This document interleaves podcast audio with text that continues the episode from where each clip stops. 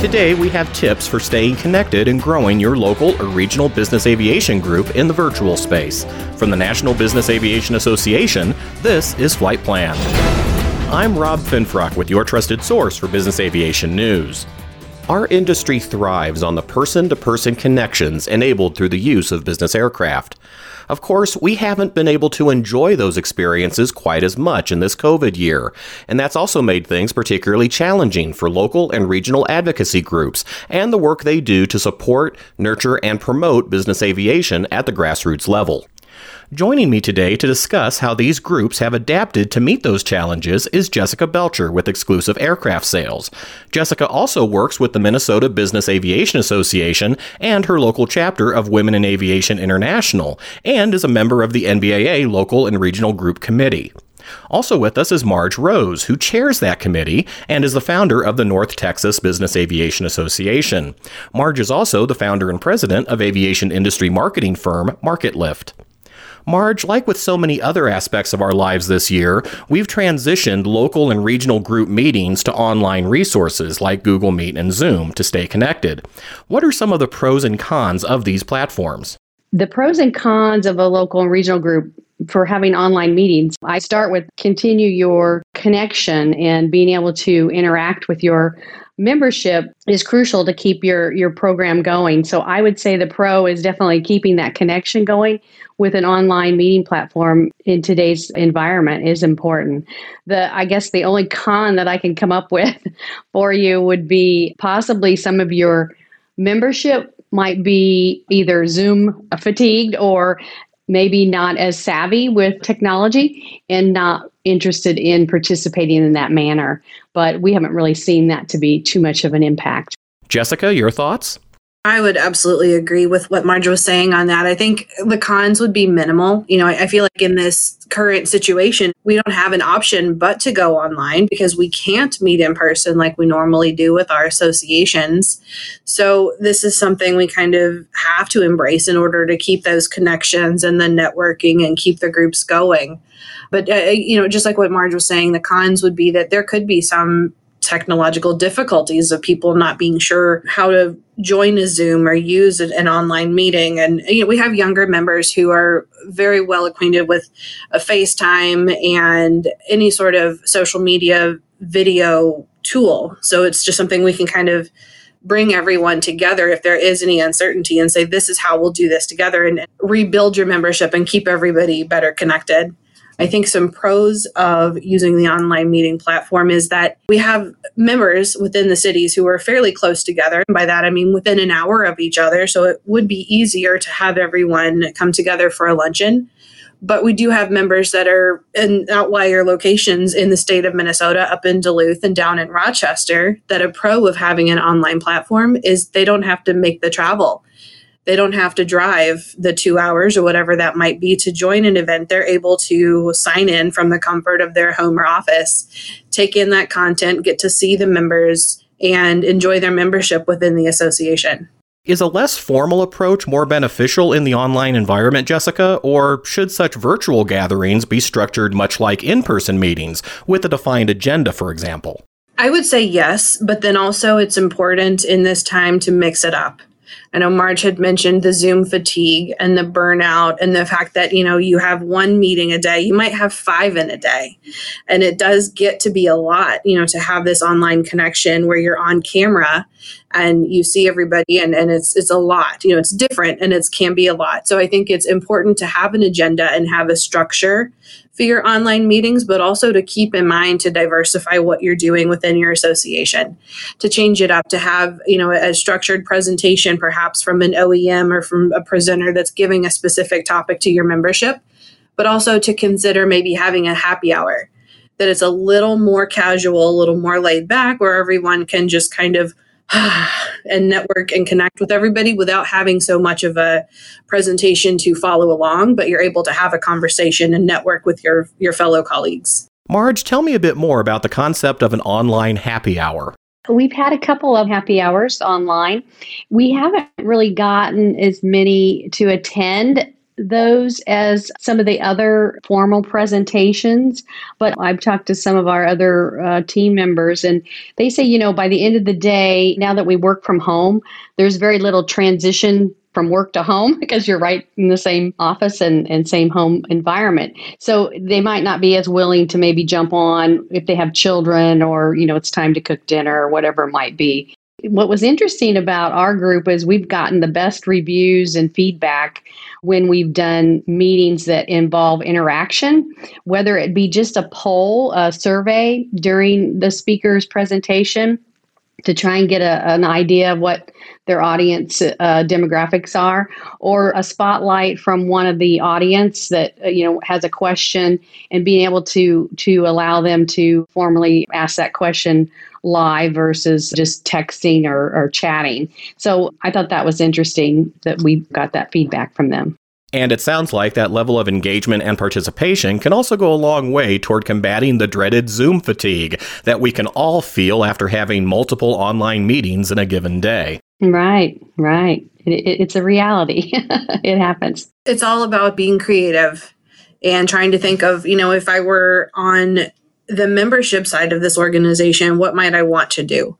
And we've also kind of taken that same mindset within the Minnesota group and we sent a survey out to our members and said, did you attend our meetings this year? What did you think of them? What topics would you like to see? Just so we're continually getting that feedback from our membership and keeping them engaged and letting them know like this is a benefit for them. That we want their feedback and we want their participation. So we've kind of tried to keep that in mind as well, as far as not just putting things out there because we think it's fun or educational, but to keep everyone engaged and to keep that conversation going with the membership. Coming up, we'll have tips for maintaining enthusiasm and excitement among your group when meeting online, and how local and regional groups can leverage social media during this time. But first, a word from NBAA. NBAA Flight Plan listeners, if you value the expertise you get from your weekly podcast, we've got a way for you to get answers from experts live. Our NBAA NewsHour webinars give you access to the best operational, legal, technical, and other guidance for business aviation. Participate today by visiting nbaa.org/newshour. We're back now with Marge Rose and Jessica Belcher, and our discussion about networking with local and regional business aviation groups in the COVID environment. Marge, what advice do you have for groups seeking to maintain member enthusiasm and engagement when meeting online? I think one thing is that don't feel bad about making it just a short meeting, a 30 minute. I mean, I love those personally just to jump on for a 30 minute presentation, or if it's just quick tips on something, or a special speaker that has a great message.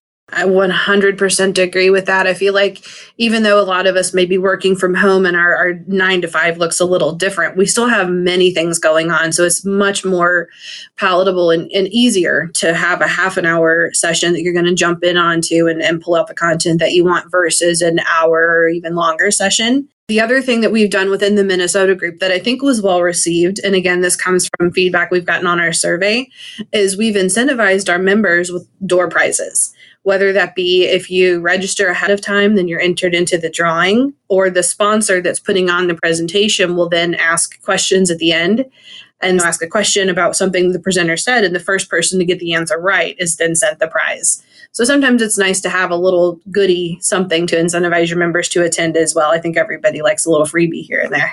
I'd imagine another aspect that perhaps has also evolved a bit for local and regional groups in this environment is their use of social media.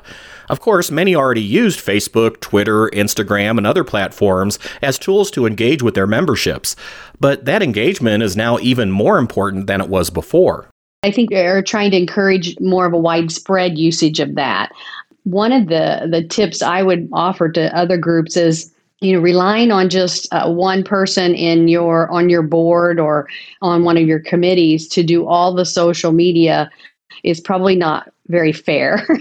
You should probably mix it up and, and make sure that that everybody participates on social media or at least ask them to do that from a committee or, or board of your group. So it's just not all coming from one person. And that will free them up a little bit so the burden isn't on just one person other than that, I think there are always opportunities also to promote your events, obviously, and and different meetings and things on the social media platforms. What people do seem to have a little bit more time right now to participate and to check their Facebook and to check their uh, LinkedIn.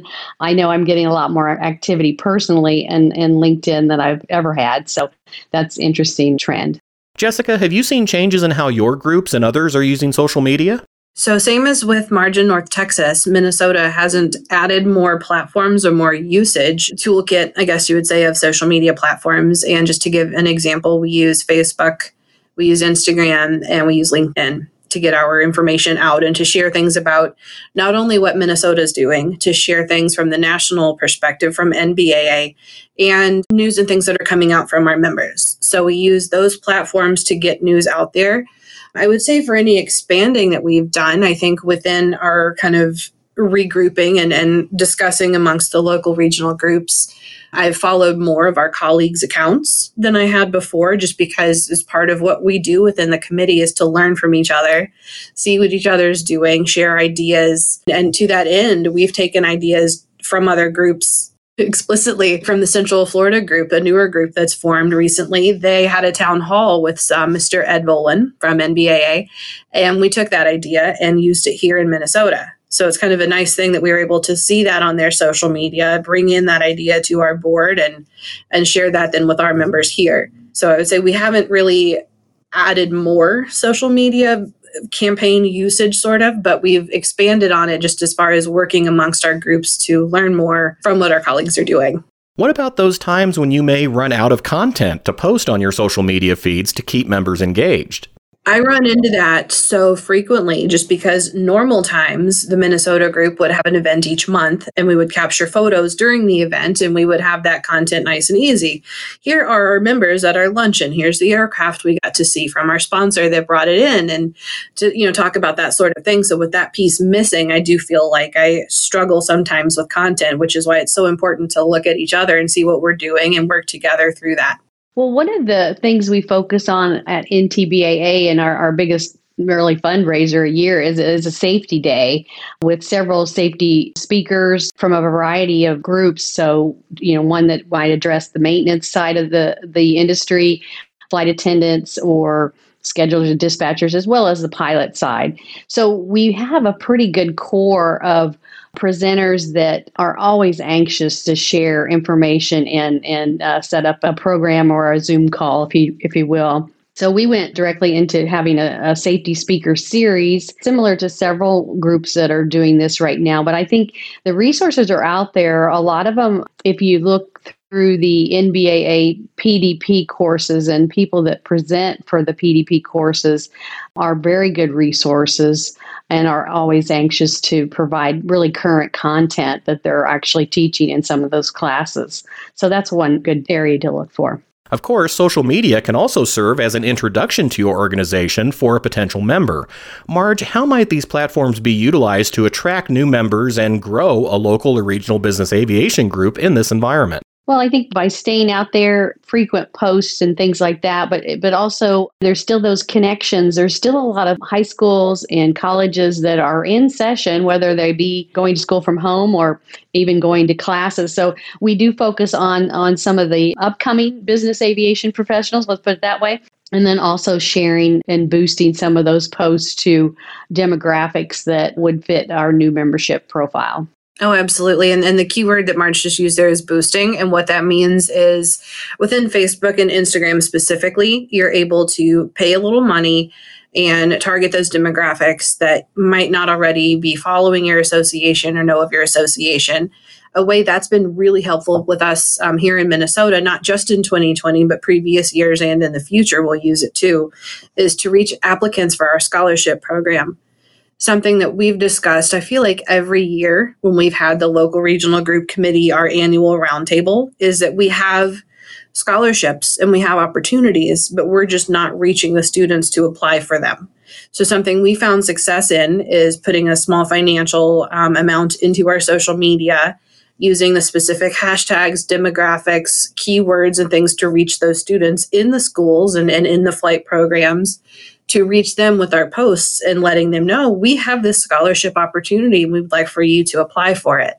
So that's something that we found great success in. And again, not just in 2020 with this pandemic and online focused world, but previous years and something we'll likely make use of for years to come as well. Any other advice, Jessica? You know within the within the committee some things we talk about over the years that is helpful regardless of where your group might be and if you're a new group or a more established one is having your website presence I think a lot of us talk about using the software Wild Apricot as a good basis to build our website. And a nice feature of that platform is you not only build your website to share your information on your association, you can create your membership dues there, create events for your members, whether that be to RSVP for a webinar or to sign up for like the annual golf event that we're hoping to have in 2021. We're also able to send out a survey that we referenced earlier to get feedback from our membership. And that's also the way that we conduct our annual election for new officers, new board members. So I think having your website presence is also a huge part of having an association and keeping in touch, sharing information, and just having that presence online for your members and new members to learn about what you're doing.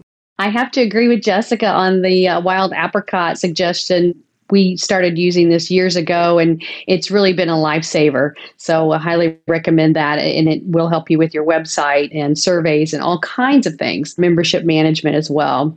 But I also wanted to mention that I know a lot of regional groups just postponed any activities uh, in 2020 and, and figured they just move everything to 2021, which is very understandable. Uh, I can totally relate to that. But I think going into 2021, we might still be online a little bit longer than we might prefer and not having in person events. So I would encourage everyone to try and research, you know, online options. We spent quite a bit of time at NTBAA deciding to take the, the Zoom challenge, if you will, and, and decided on Zoom to use as our platform because of the cost effectiveness and the flexibility it has for all kinds of uh, different meetings and being able to support what we needed. But every group's a little different. So uh, I would say do your research and definitely feel free to contact myself, or I'm sure Jessica would be willing to answer any questions you might have. You can email Marge at mrose at market-lift.com or Jessica at jbelcher at exclusiveaviation.com. NBAA's regional efforts involve work on policies affecting business aviation taxation, airport access and land use, security, aircraft noise and emissions, and other priorities. For more information, visit NBAA's regional group advocacy resource at nbaa.org/regional. And that's the latest from the National Business Aviation Association. Remember, you can subscribe to all Flight Plan episodes at Apple Podcasts in the App Store, wherever you find your favorite podcasts, including by asking Alexa or another connected device, or download them from NBAA.org. I'm Rob Finfrock. Thanks for listening, and I hope you'll join us in the new year for more episodes of Flight Plan.